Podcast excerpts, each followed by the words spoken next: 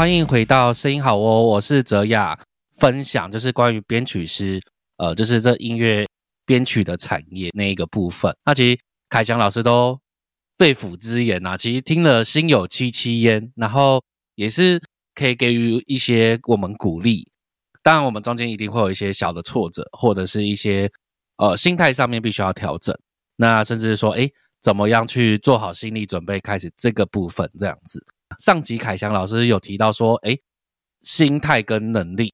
那我们这一集就会讲到编曲的一些小的细节、小的技巧，可以请凯翔老师来分享，就关于能力的这一块。马上就来欢迎凯翔老师。各位观众朋友，大家好，我是凯翔。为什么你刚刚这声音完全跟这个不一样啊？啊啊，声音不就这样吗？哦，是吗？这个这声音比较含蓄，然后刚没有录之前没有没有那么含蓄。好啦好啦，不要闹你。好啦，那因为我们刚刚上一集有聊到说，哎，设备的部分，然后哎，心态部分，有一些非硬体类的，我们编曲师可能需要什么样的条件？具备什么样的条件？我觉得，我觉得是对于一首歌曲的敏锐吧。敏锐，对于一首歌曲的敏锐度，就是能不能呃有有所共鸣。比方说，像我很推荐大家，如果大家对于编曲没有什么想法的话，有我有我想到一个片段，就是那个不知道大家有没有看过《曼哈顿进行曲》呃，《Begin Again》这部电影。那这部电影它就是在讲，就是一个歌手，然后跟一个呃算是比较比较失智的。制作人嘛，他们碰在一起，然后有一些故事。然后呢，重点是，呃，有一次女主角在 pub 里面唱歌，唱唱她写的歌，然后刚好那个男主角在 pub 里面刚好听到她唱的歌，然后这个时候女主角是只有一把木吉他啦，然后弹唱这样，男主角听听一听听，他脑海中就浮现，就是如果是他在做这首歌曲的话，从谱写这首歌的话，他会在哪个桥段出现？哪些乐器？那这个就是一个他对于这首歌的一个想法跟他的一个思维，所以我觉得要具备什么样的条件？除了上一集讲的心态跟想法之外，再来就是音乐上的敏锐度、耳朵听力的建立。就是听到一首歌，脑海中能不能想到就是最多的画面，或是有有什么想法去建构？就是说这首歌。如果是自己来做的话，它会有什么样新的面貌？因为每个编，因为好玩的是同样一组和弦，就像你的专业是是词曲嘛，那一样的一个题目都会有十个人写，都会有十个版本。那一样啊，同样一个编曲，一个风格。假设今天大家都编摇滚好了，那十个编曲的人一定编出来都不一样。可能这个人他擅长吉他，那他编出来的呃摇滚乐就会里面的吉他的比例。比例就相对于就会分量比较重嘛，然后相较于那个吉他会更刻画的更更细节，那些会做的更到位嘛。那如果说今天这个编曲的老师他是擅长键盘，那不是说代表说他编摇滚就编的一定会输给吉他底的老师，而是说他编的可能就会在做一些细微的细节处理上是跟另外一位吉他为底的。呃，编曲老师是不一样的看法，那这也是这也是为什么我后来要去学钢琴的原因，是因为我学了钢琴之后，我在思维逻辑上，我呃，尤其是创作上，我产生了很大的不同的一个区间的想法。以前吉他可能就是刷刷唱唱，然后可能就是在在去想一些和声，或者在想一些旋律的时候，都是以因为吉他是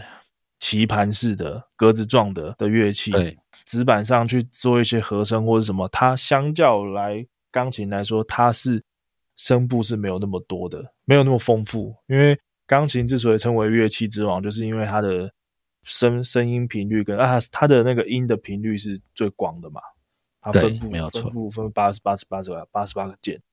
那我学了键盘之后，我发现我想法可以在更拓展出更多我以前没有想过的，嗯，音乐上的思维，我觉得是一件非常棒的事情，而且我自己也觉得很很开心，是我以前只会弹吉他，那我嗯。多了一个、呃附属的乐器之后，当然不敢说自己弹的很好啦，或者说我甚至我觉得自己很烂，可是弹的很糟，但是至少在创作上，它对我来说，我又多了一项我可以运用的乐器，然后多了一个我可以去增加增加我思考的一个选项。嗯，那说到构思这一件事情啊，通常你呃拿到词曲之后，你会怎么开始发想？比如说，哎，主歌你会希望是什么？副歌是什么？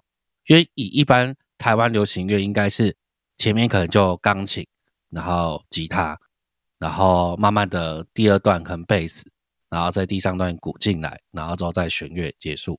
正常的流流程是这样，可是那你自己收到的话，你可能是会有怎样的构思，会有或是会去参考什么样来去编？你会怎么发想？呃，在我收到词曲的当下，我同时会跟制作人 check 呃那个这一首歌曲他想要的风格是什么 refer，然后他一定会他就会给一些 reference 嘛。好，那我们就先设我们就先设想一下，就是这个 reference 它是比较具体的哦，不，因为有些 reference 真的有些制作人他讲的真的很抽象，那我我我我现在在讲话这一个，我我就先哎没有，其实我觉得我已经算好了，是不是？因为我都会希望是，呃，我可能给你一个框架，可是剩下你去发想，因为你搞不好你会激发出我没想到的东西，所以我给框架都会一个很大这样。我觉得好，这个这个等一下我们可以聊那个嗯丽婷的那一首《如果》。是是是，我可以，我可以，我可以啊，好好好，那不然我就用这首歌来来举例。是啊，可以可以，因为这时候已经出了，可以说，个丽婷的《如果》这首歌，当时你就跟我讲说，这首歌它的风格是空，对然后要大，就是整个画面感要大，就这样。对，然后这首歌，你那时候还有跟我讲说，歌手希望这首歌他，因为他录了很多的和声，叠了很多和声，就这样。然后给我的参考范例就是，会会打到，所以可能这就要顾虑到这样。对，然后就是就跟我讲说，就是这首歌的风格参考的方向是 Billie Eilish，就这样。嗯，还有给一还有给一首韩韩国歌，太但是严那首的歌，嗯，对泰妍歌，但是我觉得泰妍歌那首好，那首好像没那么 touch，反而是就是 Billie Eilish。那歌手他丽婷在写这首歌，确实也是以 Billie Billie Eilish 的的一个思维去做创作。好，那对，我那其实坦白说，这一首歌我卡很久，是因为第一个是嗯它不是说不好编，而是我觉得简单又要用最简单的方式去做出最多内容的呈现，这件事情是非常难的一件事情。是越简单的东西越难。我我用简单的构思，嗯，又不能够让人家听起来他很随便，嗯，就是。是它简单，很很少配器，可是它呈现的画面要符合制作人要的空间感要大，画面感要够，这件嗯事情我卡蛮久的。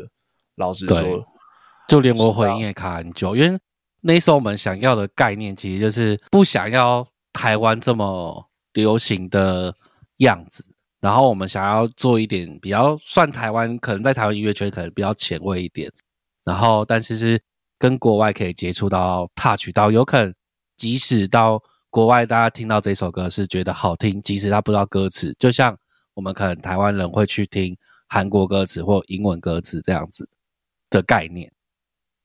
呃，对，就、我，然后这一首歌的词曲哦，我先讲一下这首，然后做编曲有一个很重要的关键是，一定要去思考前面作词作曲的人的想法是什么，因为音乐工业、音乐产业它是一个，其实它就是一个工业，它是一个工业的一个一个程序的。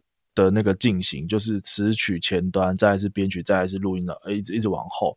好，那、嗯呃，我自己既然在这个环节进行的是编曲的工作，那我就势必要去看一下，就是前面的词曲端的工作者他的想法是什么。所以我在收到词曲的时候，包含我会拿到 reference 的同时，跟知道制作人的一些呃想要的方向之后，好，那我这个时候我会先去在呃呃听完 reference 之后，我会去看词曲，我会大概会揣摩一下，就是这首歌的词的呃这首歌的故事在讲什么，很重要啊，因为这首歌如果说它是在讲呃它是抒情歌。那它是抒情的什么？它是讲感情，还是讲友情，还是讲亲情，都不一样哦。或者是他，或者是讲拟人化的感情。有时候 reference 制作人只是丢出来一个概念，就是说，哎，我想要这个抒情歌，周兴哲的这方，呃，Eric 的风格，或者是周杰伦的周氏情歌这样。可是他的那个情到底是哪个情？这个就是要呃去。揣摩一下这个词曲的故事。那当时这首歌的词曲是在讲感情嘛？哦，就是在讲那个呃情侣之间分开那个感情的的的叙事的内容。好，那就是爱情嘛。那爱情对，可是 reference 丢过来的，他不是在讲这个，他就只是他的画面感是制作人要的。好，那这个就有个问题，就是有些观众朋友如果说没有想法，就直接照。照照做的话，那就会产生一个问题，就是会没有很 touch 到这个词曲，它还是可以做，但是这个编曲就会变成说，它没有去支撑到这个词曲的重量，甚至是支撑到这个故事。因为同样都是抒情歌，或可能那个编曲是在讲的是亲情，可是这个词曲是讲爱情，亲情跟爱情之间，它始终是不一样的。但那个情分的有个芥蒂是不一样的，友情也是，所以编曲我觉得最好玩的地方也在于这里，它也是一个学问，所以我会去考虑一下词曲。好，那他在讲感情，那我再去回再去听 reference，我就会交替一直 A B 这样子比对，我要怎么样把 reference 的画面，嗯的这个感觉跟这个框框架的这个这个这个蓝图，好，这个给我的这个感觉。把它改，让人家听的就是有爱情的，然后情侣的这个吵架分开这个情情绪，这之间就要开始在做转换了。怎么样去构思编曲、主歌、副歌这些？怎么样去构思这件事情？我就会，我不知道别的编曲老师怎么做。那我我自己的做法是，我就是会让自己先先想办法进入到这个 demo 的状况里面。比方说这首歌的 demo，它就是。他就是力挺，然后唱歌边弹边唱，然后一把木吉他，嗯，对，然后和弦也很简单，就是从头到就三个和弦到底。呃，对，就是参考国外的和弦，就是这样。那好，那他他的 demo 听起来也没有很，因为词曲是在讲感情，然后在讲分手，可是他词曲听起来没有很难过。对，嗯，是，他反而就是一个很 pop 的歌，一个很流行歌。那，嗯。我就是在设想说，如果我是当事人，那我要怎么样去勾勾勒出那个情绪、那个画面？嗯，所以呢，我我通常我通常的做法是，我会花一天的时间看啦，看看这首歌什么时候交。如果说他的 d a y l i g h t 是有充裕的时间，我可能会花个一到两天，不不做任何这件这个歌的事情，我就是听。一直听 demo，然后听完之后再听 reference，听听一直教，一直 A B 听 A B 听。那可能在突然间，我可能会想到，哎，哪一首歌可能也有类似的？嗯，我如果在又听到外一首额外类似的，我可能就是会加个稍微参考一下，呃，听一下就关掉了，因为那个是我认为像的，可是不见得是制作人要的。哦，是这这个观念，我可以跟大家分享，就是。或许我对于感情，我听到的就是空灵感的画面是是那个样子，嗯，可是这跟制作人可能有抵触到，我就会听一下我认为的样子。那在这首歌里面，我有尝试把我认为的样子的元素放进去，所以这个就是一个构思上的一个巧妙地方，就是每个编曲的老师都有自己惯用的手法跟自己擅长用的思维在里面。对，不外乎就是在这首歌里面，我也放了一些自己善啊比较常用的了的的的进行的方式在里面。嗯，对，然后那再去，因为我认为这首歌的样貌就是有一点点这样样嘛，啊，顶多就是就改嘛。啊，对，这首歌很妙，这首歌 demo 是吉他，对，但是我后来把它改成钢琴，我把它改成钢琴，但是这个我的钢琴我我用了两个钢琴，嗯，我一个钢琴是当主要的整体支架，这当做伴奏，然后一点插音。我另外一个钢琴是，我就只弹右手，顶多就是加呃左手有时候可能会按一个根音或者什么，但是其实甚至是不按，我就右我就是单纯右手。两个钢琴音色不一样，空间感的距离也不一样，一个是比较远的，一个是比较近的钢琴，音色也不一样。然后另外一个空间感比较大的钢琴，我是把它当做就是一个效果的感觉在看待。这个效果的音色可以去跟我原本的钢琴去做一个和声，或是去做一个穿插。就是我的钢琴去主要的钢琴伴奏去帮人声做伴奏的时候，中间有一点空差，但是我选择不要在原本的钢琴上就做，我选择用另外一个钢琴去做，这样子会让我的声响听起来是会全部融在一起，音色的频率交融在一起。嗯哼哼哼，对，这是我 还好我混音混对了，这是我在。设计这首歌的时候我的我的想法。那有些编曲老师可能就觉得说，嗯，他就钢琴就 piano only 就就弹嘛，就把弹完就好了，为什么要两个钢琴？那呃，我只能说这是我当时想到的一个，它也是可以是一个声音设计的招数啦。嗯，声音设计的一个一个想法，就是我在前奏这首歌是它的时间点是发生在更之前，嗯，然后我知道，呃，这个词曲的故事的由来已经是后来了，就是这件事情发生之后，所以对我来说，这个时间点是一个前跟后的一个因果关系。那我想要在呃情绪上制造这一个有一个时间点的。所以我在前奏的时候，我就用了一个一个倒转的效果，一个 reverse 的效果，做一个开场。以这种时间点的的描述，可能呃有些人会想到闹钟啊、时间啊、时钟啊等等钟摆啊，就是或者是那个哒哒哒的这种哦时针秒针这种音效。可是我觉得我不想要让这件事情太明显、太白话。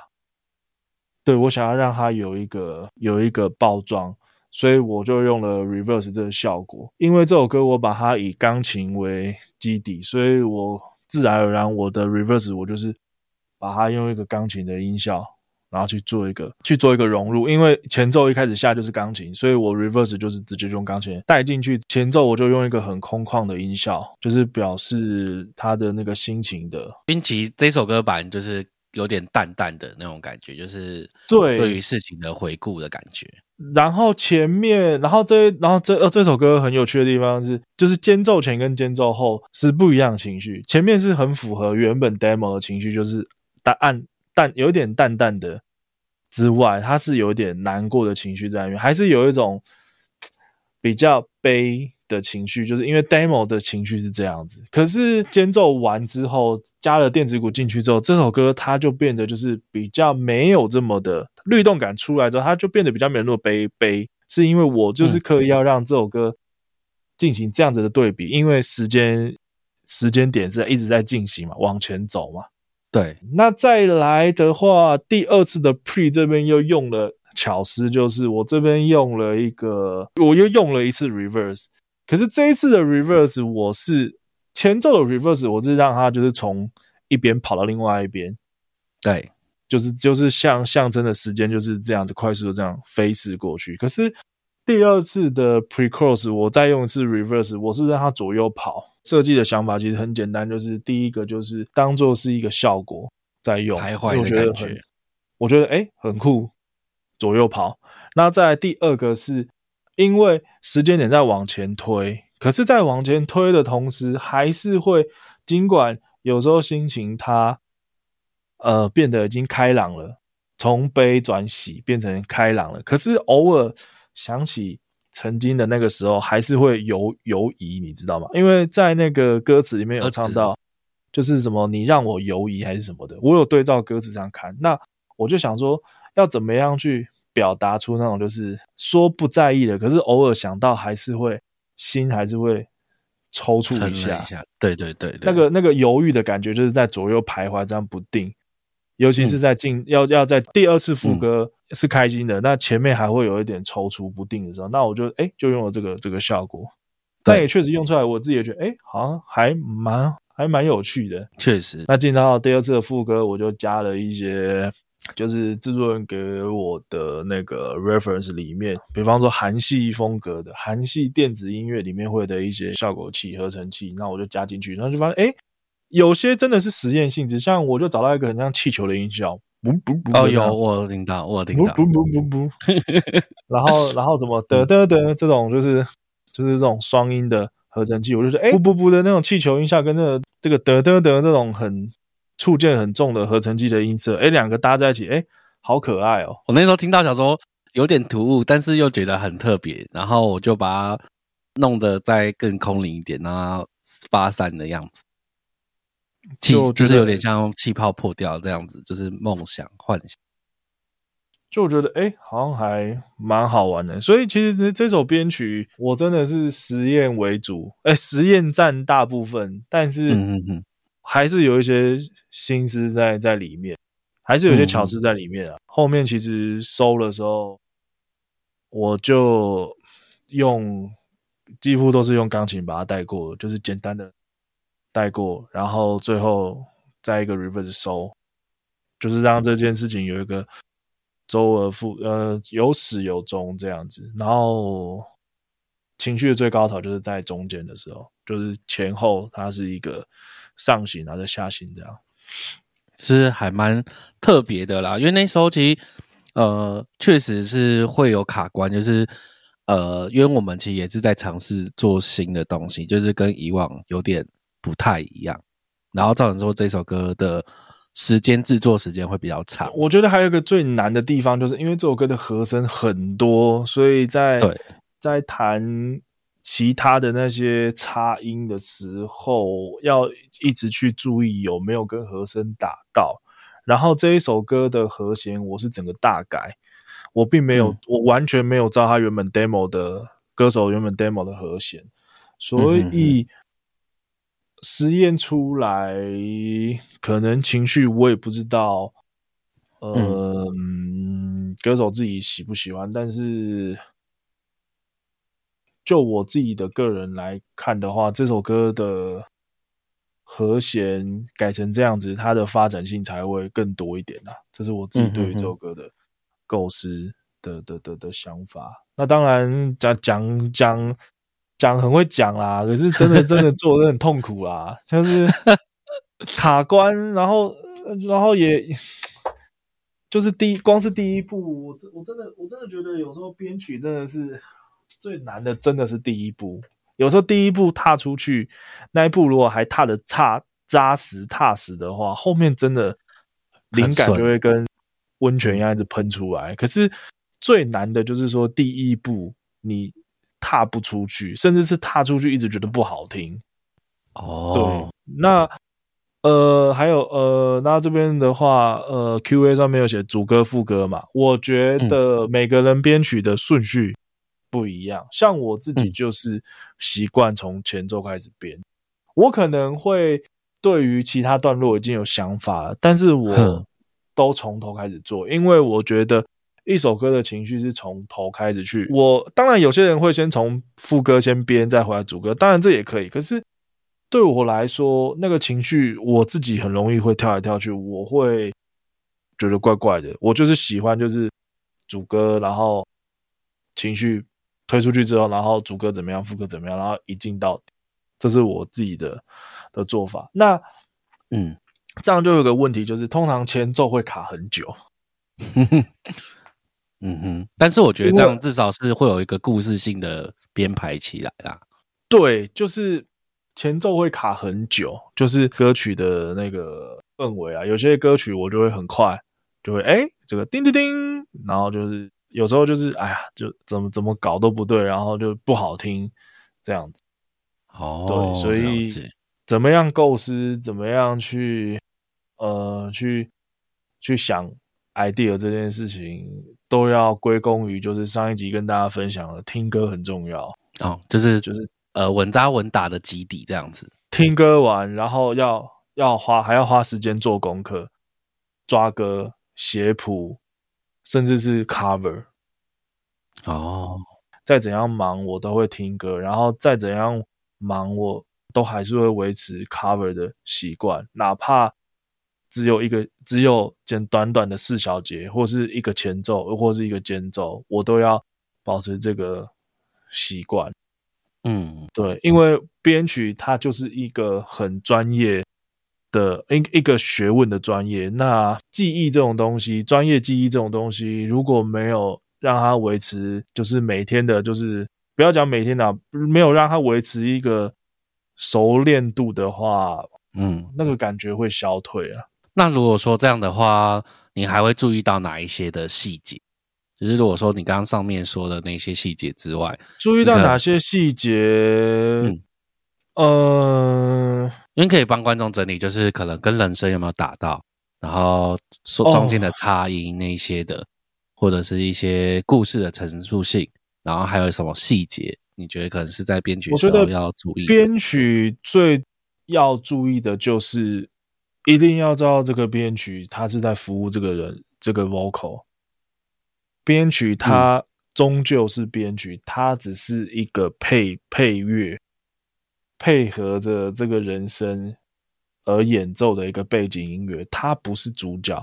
它如果是主角的话，今天就要看这个编曲的主角是谁嘛。如果是吉他，那就是变成吉他的演奏曲嘛，它就是变演奏曲，它不是一个流行音乐。那流行音乐既然是人声要唱的，那编曲就要去服务这个人声，就像你刚才讲的，不能够打到。什么是打到？就是乐器的这个音跟人，假设人声唱的是一个唱一个咪，唱一个唱一个咪这个音，那到那个小节，如果如果弦弦乐拉个发，那不就是小二度就是打到一起了吗？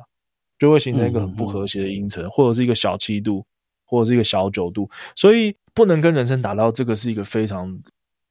重要的就是音程上，再来就是呃，刚呃刚还有还有刚才讲的就是呃，因为有些同学有有常常会拿作品来给我听，就是听听完，然后我都会给跟他们说，我觉得你这个编曲好像跟这个人生好像没有合在一起，他反而是各做各的事情，就是这个编曲它的比例，它变成说它已经有点像是在抢过这一个。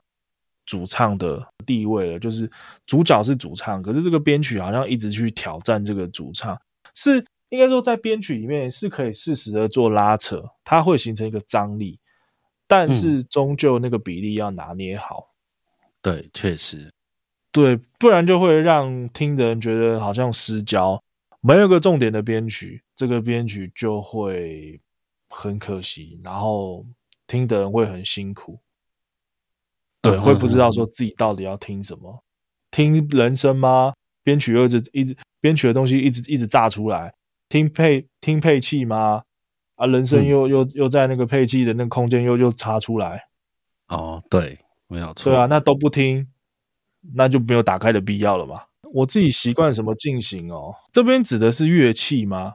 对啊，就是乐器，你可能嗯呃，你可能会想要怎么搭，或者是说你可能想要。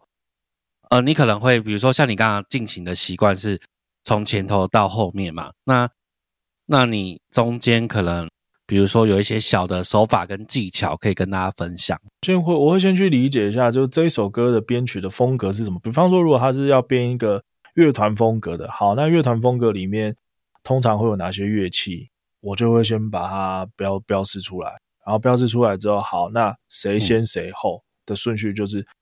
我通常会把吉他留在最后，当然这不一定，这要看状况。我只能说大部分。为什么呢？因为吉他我通常都是录真的，所以我吉他贝斯通常要录音的，我都会放到后面。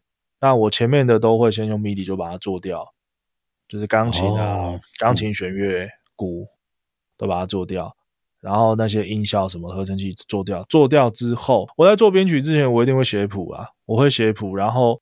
在录音的时候，我就会去想，就是这个吉他能够搭进去的时候，第一个频率可以支撑哪个部分，可以补哪些频率；再第二个是跟跟哪些音有没有呈现和声，或者是不能达到为主旨嘛？对对，那再来就会去设，可以设想一下，就是诶，那我吉他里面的一些动机可以怎么做？插音还是 solo，还是和弦可以怎么弹？对，那不不见得都是吉他贝斯放在最后，有时候如果说这首歌它是是那种小清新的，那我可能吉他我就先搭了，哦，对，搭完吉他。那我再会去补钢琴的部分。那如果说这首歌是小清新的歌，那我钢琴的比例就不会多嘛，因为小清新通常都是木吉他不插电的乐器。那如果是一个乐团的歌，钢琴的比例就会要看它是什么时候出现，或者说它的动机要怎么做，钢琴的比例或许就不会比起一般的那个钢琴弦乐来的那么多。那如果要编像 Eric 啊，或者说像林俊杰吧，林俊杰我接他很多歌也是钢琴比较多。对，然后张韶涵啊这一类就是很标准的华语流行抒情歌，钢琴弦乐这样子。嗯，钢琴的比例势必就是因为它是主要伴奏乐器，那它的比例就一定会有基本的分量，因为要跟弦乐形成一个画面嘛。对，没有错。对对对对，那这个时候，呃，就要。就就是就是会去看这个风格，它是怎么样的一个形式，会去踩就是我配器的先后顺序。哦，了解。那因为其之前旭佑老师他他有讲说，诶，他在编钢琴的时候，他的想法会是什么？然后大概他会怎么编？比如说有柱状和弦、分解和弦，然后那一些的。这边也题外话，因为凯翔其实我之前听过他编。韩国的弦乐的时候，其实有一些研究。那观众会好奇说：“诶，那弦乐的话，你通常会怎么去编它的色彩？”开门见山，就是因为我不是科班的，所以我对于弦乐基本上可以说是从零开始。怎么编？就是就像刚才泽亚讲，我就找韩国的 OST，呃，日日本的很多乐团，他都会搭弦乐。好，那。我就是从这样子去入入手的。那我可以跟大家分享一个练习弦乐编曲，可以有一个快速的判断，就是很多很多同学跟很多观众朋友可能在对于弦乐编曲可能不知道逻辑。那我们先不讲学术，我们就是单纯讲混音完的成品好了。有没有去注意过？就是比方说戴耳机或者喇叭。通常弦乐的混音啊，通常就是会依照一个弦乐团的坐的位置去做去做摆放。那这部分我我了解的不多，我我只能说我听到的就是小提琴两只小提琴都会是在左边配在左边，那右边的话就是中体跟大提。这是一般最常见的四部和声的情况下，我听到的流行歌都是这样配。这可能没有绝对啦，又或者是古典，可能还有其他的配置，比方说八六四十二啊，或者然后或者是四十二二啊之类的。OK，那这部分因为毕竟我不是科班，但是我我听到的，我长期听到的流行歌，它就是这样 pen 左右的方式。那我在做抓歌的时候，我就会先去抓小提琴，因为小提琴是 top line，通常它都是做最高音的动机，那它很好抓。小提琴，我们先抓一支好了。好，我们先抓第一一支，左边一支，那它可以听到线条是怎么走。OK，那这个线条怎么走，跟这个人声又有又有什么样的互动？因为弦乐基本上人声也是一个声部嘛，弦乐也是个声部，它到底是怎么样跟这个人声是做一个相辅相成？OK，这就是抓歌重要性，就是我通常会抓出来，然后我会去听。这个弦乐的线条跟这个人声，它到底在之间有什么关联？甚至是钢琴，因为钢琴跟弦乐是它是互补的。嗯，呃，我抓完一支 top line 之后，再来我会去听右边那个那颗喇叭里面的中中提琴跟大提琴。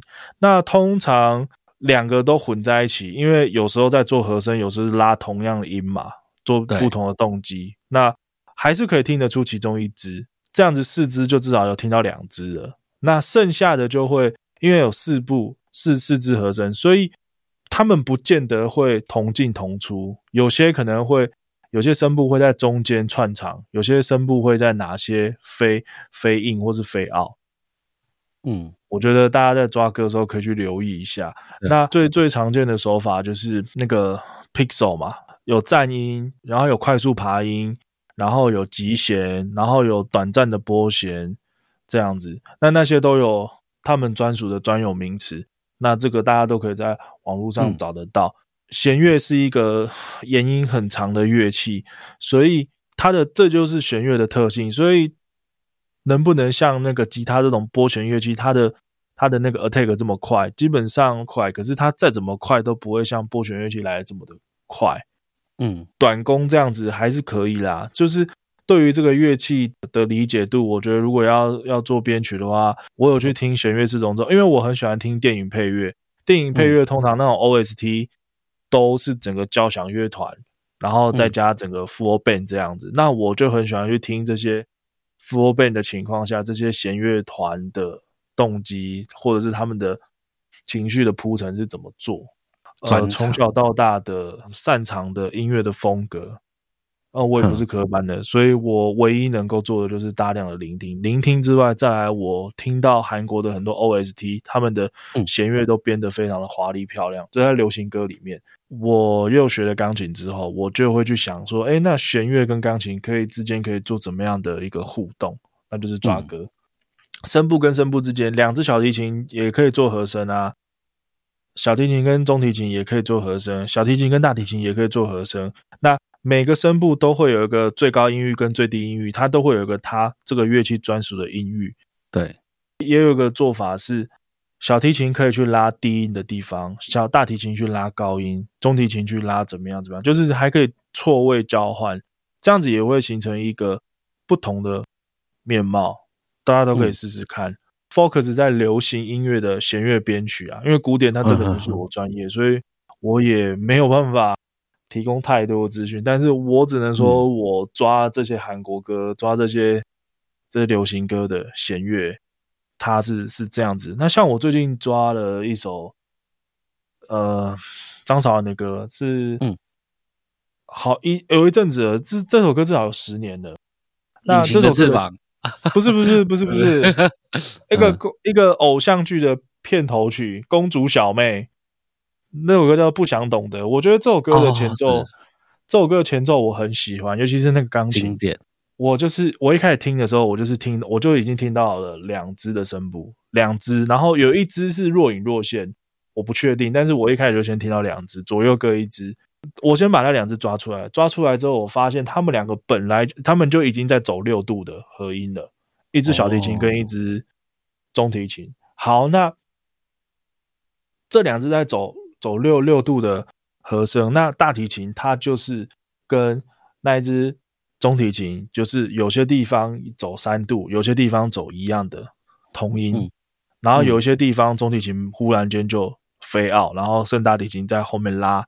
长音这样子，然后左边那只小提琴，还有一只小提琴，它就是跟另外一只小提琴，它是做三或六的合音。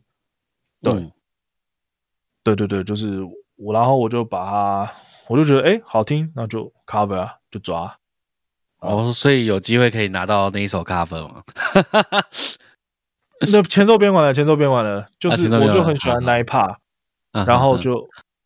就就就把它抓下来，然后抓下来就是就哦，就觉得哎，我的弦乐的精准度又那个提升动态啊什么，我觉得哎，好像又进步了一点点。嗯哼哼，哦，了解。以因为本身就是吉他手嘛，所以我们吉他会分木吉他跟电吉他，那你可能两只它的呃音讯输入的方式有相同也有不同，你通常录制上面。会遇到什么问题？因为其实观众他有一个基本的概念的，就是之前说，如果像电木吉他，我们会插 T R S 先进入到录音界面；木吉他我们也可以用 X Y 轴来录音。那电吉他的话，就是可以直接也是 T R S 先进去。那你通常在录制这些的时候，会遇到什么样的问题？我就讲我自己好了啦，就是木吉他通常在录音，我就是收麦克风，麦克风收电容麦克风，然后收。十二个响孔的位置。那如果说要讲究一点的话，我就会是 X Y 嘛，一个电容配一个动圈这样子录。我就是一支电容，然后录两次啊。这这是我电容会靠哪边录？你是会录呃，就是我通常都是收十二个相孔的位置。当然，有时候会看我自己想要什么样的音色，或者这首歌适合怎么样的木吉他的感觉，我就是明亮度或明亮或暗度之类这样子。对，我会再去做音色上的调整。那木吉他，我觉得最麻烦的就是因为是收麦克风，所以嗯。一个，我以前在录的时候，我会憋气啊。到中，因为我之前就不知道为什么，我都会录到呼吸声，然后那呼吸声是有一点点、一点点的明显，然后就会就要一直重录，然后就憋气嘛。可是后来就是有练到，就是会会换，就是会现在就是会换气很自然，但是就是也花好一长时好长一段时间，因为就说麦让麦，因为电容麦克风很敏感。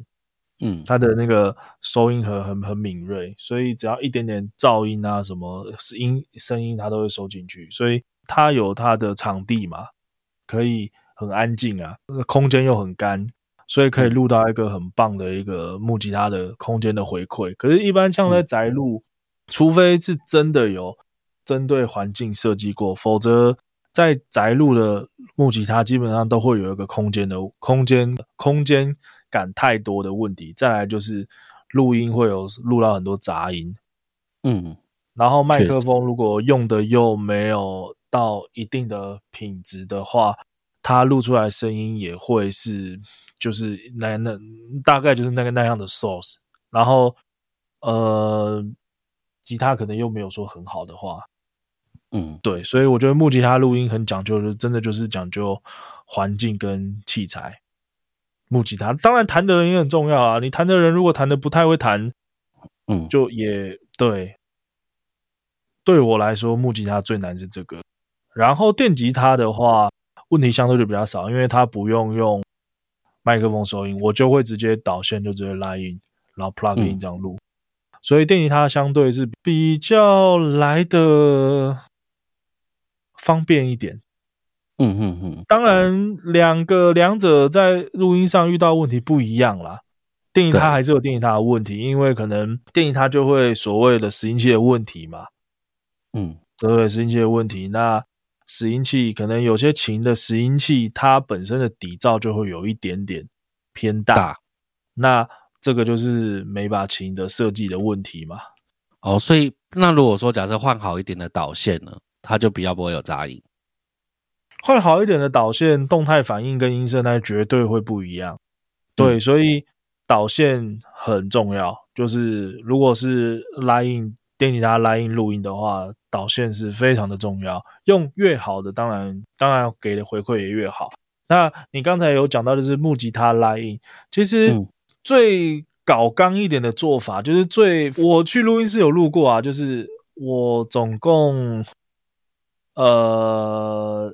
我总共四轨讯号，嘿，两轨是两只麦克风，电容跟动圈 X Y 讯号，一轨是有过木吉他 D I 的讯号，嗯，然后那个 D I 本身就已经有我有过那个前级，然后再过一颗 Reverb，这个是我效果器的讯号，还有一个讯号是我就直接过一个 D I 进去，所以我有四个讯号，就是电容一个讯号。动圈一个讯号，前级加 reverb 一个讯号，然后 DI 一个讯号，我有四轨。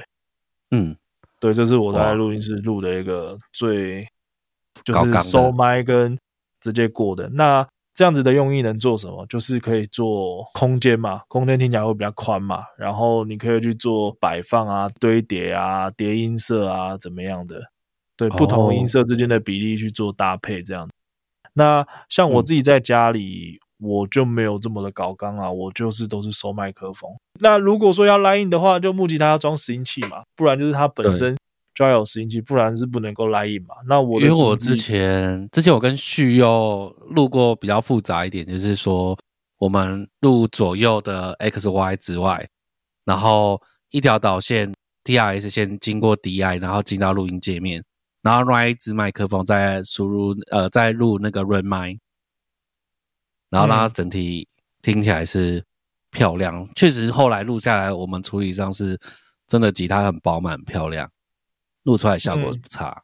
对，最复杂是这样。对啊，我所以我觉得真的讲木吉他这个收音这个就就关系到录音的专业了。这边可以跟跟大家分享，就是前端的前端的素材越好，真的都是一个福祉。对于后面的人来说，确实就是就跟好的食材，其实它真的不需要太多的调味跟太多的处理，它只要简简单单的料理一下，好的食材终究是好的。因为我之前是有说过吉他声音过瘦，然后木箱共鸣没有，还好它有录到一点点，后来。我就后置上处理了蛮久，导让它整个吉他声音是完整的，变成一般我们所谓听起来饱满的吉他，挂了很多 plugin，就是真的是因为他收入上面状况不好这样。嗯，我觉得都可以去做去做尝试啊。那不同的做法就会有不同的回馈，只是说不同的回馈，那是不是？当下使用者想要的，那这没有绝对。对，那每个录音师在录音室里面的做法也都不同，收音就会关系到麦克风啊，麦克风的属性啊，然后前级放大讯号的个性、种类、录音界面，然后导线的特色，这些加总都会造成不同的效果。因为我们那时候是用那个 Neve 的 DI，再加上 Summer 的线，就觉得录起来还蛮好。这个那这个或许这个就是你喜欢的音色，可是不见得其他人嘛，所以这就很主观。那我在录制上主要是遇到遇到的问题就是木吉他收音真的很很搞刚啦，也很累。确实，确实啊，电吉他方便很多。但是电吉他也有电吉他的问题，就是哦电路啊，讯号源不干净。对对对对，讯号坏掉，不干净，太烂。对对对对，都都会有这些问题。那怎么挑选音色？自己还是回归到那个重点，就是听歌。对，确实。因为好，我再举我我再举刚才我们讲过摇滚乐好了，大家在听一首歌。都应该大概能够基础的分辨，这是摇滚乐，这是什么乐？好，那它是摇滚乐，那它的是什么摇滚乐？流行的还是比较重一点的，还是比较复古的？大家可以去仔细去听，就是在这些歌曲里面的电吉他、木吉他的音色是怎么样？像我自己比较偏好就是日系乐团的、流行乐团的。那我在听到这些日系流行的 J-Pop 的乐团的音色的时候，我大概就会下意识的去做另外一件事情，就是抓它的音色。哦，我就会去研究这个音色，用我现在的器材能不能调出来。不要说一模一样，八成就好了。好，那调出来之后，我就会马上去实验，就是。呃，cover 我就会去 cover 了，就包含上次那个我们跟月合作的那一首歌的 cover，嗯，还蛮近的啊，被判版权啊。那一首歌，那一首歌就是吉他的音色，我就就有花花一一一小段时间去听一下，就哦，它音色大概是这样子。然后，他的 MV 的封面就是有 po 他拿的那那支吉他嘛。如果我就假设他是用那只吉他录的话。那只吉他是是双线圈的，好，那我就想办法去找找找一支双线圈的琴来录嘛。嗯，就是那一只吉他是什么样的规格，哼，拿的更加一样嘛。然后再来的话，就是音色上调整，就是就是去听，去听它的音色到底是饱满的，还是是比较瘦的、比较尖的，还是是怎么样的？那最后一个问题就是说。因为我们在上一集有说，哎，入行编曲是给听众一些想法，在编曲的话，会给观众有一个什么概念或是想法？你觉得自己之前犯过的错，或者是哎，现在发现了，然后呃，这些可以小小的提醒给大家，在做编曲的时候要注意这样子。我觉得我之前不要讲犯错啦，我觉得我之前的编曲有陷入一个一个一一个一个环节，就是我觉得我之前编的都很乐手。什么叫编的很乐手？编的很乐手，就是我一直在以乐器的角度去进行编曲。这个可能有些观众朋友可能听不太懂，就是什么意思？就是说我还是以单一乐器，或是我还是以乐器为主。我我一直去忽略了人声才是这首歌的重点主角。哦，那我编出来的东西就会感觉就是我的配器的比例已经要超越主角了，超越主唱。然后这个编曲又没有去跟这个主唱做呼应的时候，好像没有在管这个主唱在干嘛，就是没有去管这个主唱的 voicing，他的弦线条怎么走。嗯。对，所以就会变成是各做各的，那就变得很乐手，那就是内行的人听的就会觉得说，你这个根本就没有什么音乐性哦，会会被这样说，就对，就是因为我我身边也有蛮多朋友在做编曲，然后有时候也会给他们听，然后交流这样子。那我自己也有认识蛮多前辈老师，那我有时候也会请他们指教。那比方说，像讲到弦乐编曲好了，我之前就有给那个麦克老师听，那老师就有给我他的建议，就是觉得说哪里怎么样，哪里怎么样，哪哪里需要加强啊，哪里需要改进，然后真正的编曲应该怎么做这样。因为老师他是科班，他以前是音乐系的，所以他有接受过音乐系的正统的古典的训练。嗯，对，所以。他在处理钢琴弦乐上，他可能就会更多一点的想法跟古典里的那个味道元素在里面。嗯，对。那像我不是，所以我很多时候其实都会偏，就是我觉得这样还蛮好玩的的一种实验性质。哼，可是这个就很彩蛋啊，它好听那就是压到宝啊，不好听就毁掉啊。对啦，这样对啊，啊啊，站在老师的立场，他就觉得说，嗯，你这边怪怪的，通常不会这样用。可是他好听，如果是好听的，老师顶多也只是哦，好啊，那可是还是不要这样用，这样他顶多也只能这样讲。因为如果是连他都觉得，哎，这个不错，好听。可是如果今天不好听之外，又是错，用的怪怪的，对，那人家给的建议就是，如果要进步。就一定要改善嘛？如果不想进步，那也可以，就摆烂嘛。改善跟摆烂也不是摆烂，就是因为就是艺术啊。艺术这件事情不是很主观吗？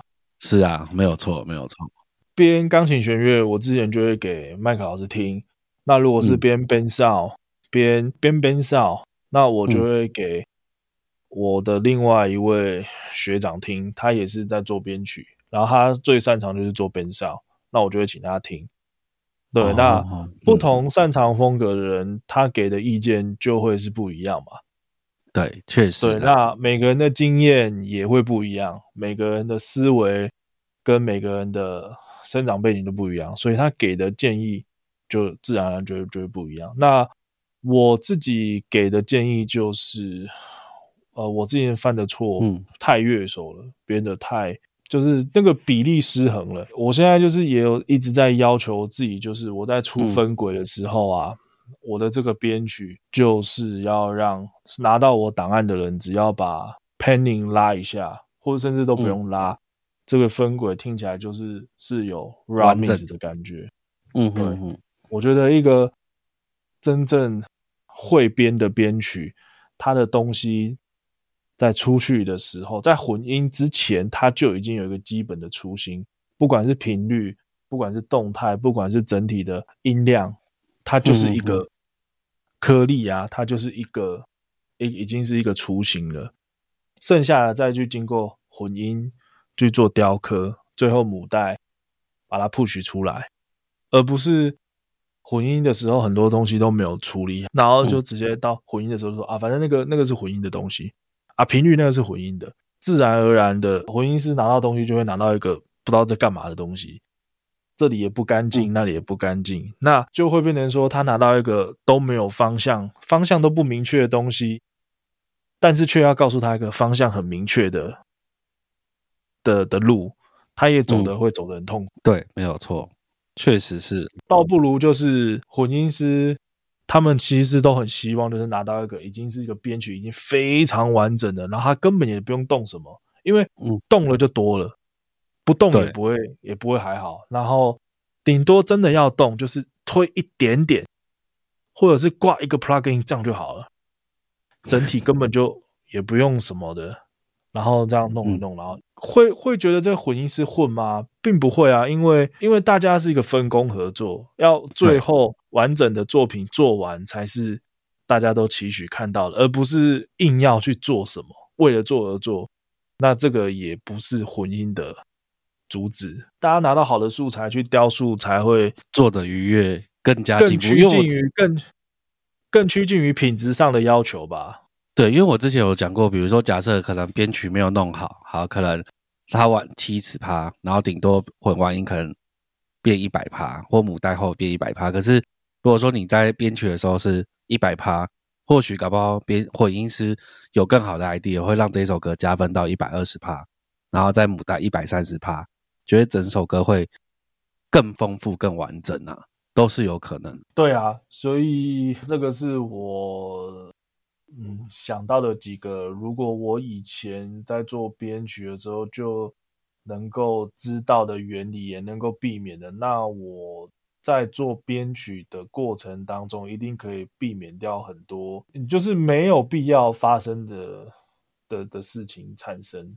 嗯嗯嗯，是啊，对对对，没有错，没有错。我们这集就到这边结束，感谢凯翔老师的分享。呃，除了我们刚刚上面心态，然后技巧，然后跟一些该注意的一些美感之外的话，就是其实真的就是要不断精进自己，不断的听不同曲风的歌，然后去做 cover，去做练习，然后甚至是说，诶，可以给不同的老师听。当然要先问那老师同不同意，或是认识的老师。比如说有一个粉丝也常常会拿给我词曲。然后问我说：“哎，这样如何？然后有没有要修改？这样，我觉得都是一个很棒的交流。目前的话，我觉得还有募集音乐的话题中。如果你有什么想要知道的音乐相关知识，欢迎私讯我们。那感谢你收听声音好窝，还没有订阅朋友，请按下订阅按键，并给我们五星好评。我们会在每周六中午十二点上新的一集。那目前我们这边有以利娱乐的 IG 跟 FB 粉砖，有什么问题也可以直接在上面询问。下方也会放凯江老师的 FB 粉砖。那有什么问题想要请教，或者是请老师帮忙编曲，或者是想要上一对一的课程，都可以私讯老师。目前我们也有放，呃，就是我自己的个人 IG 跟旭佑老师的 IG，就是都可以欢迎询问。如果想要知道详细的资讯，都欢迎追踪起来。那谢谢大家，大家再见哦，拜拜。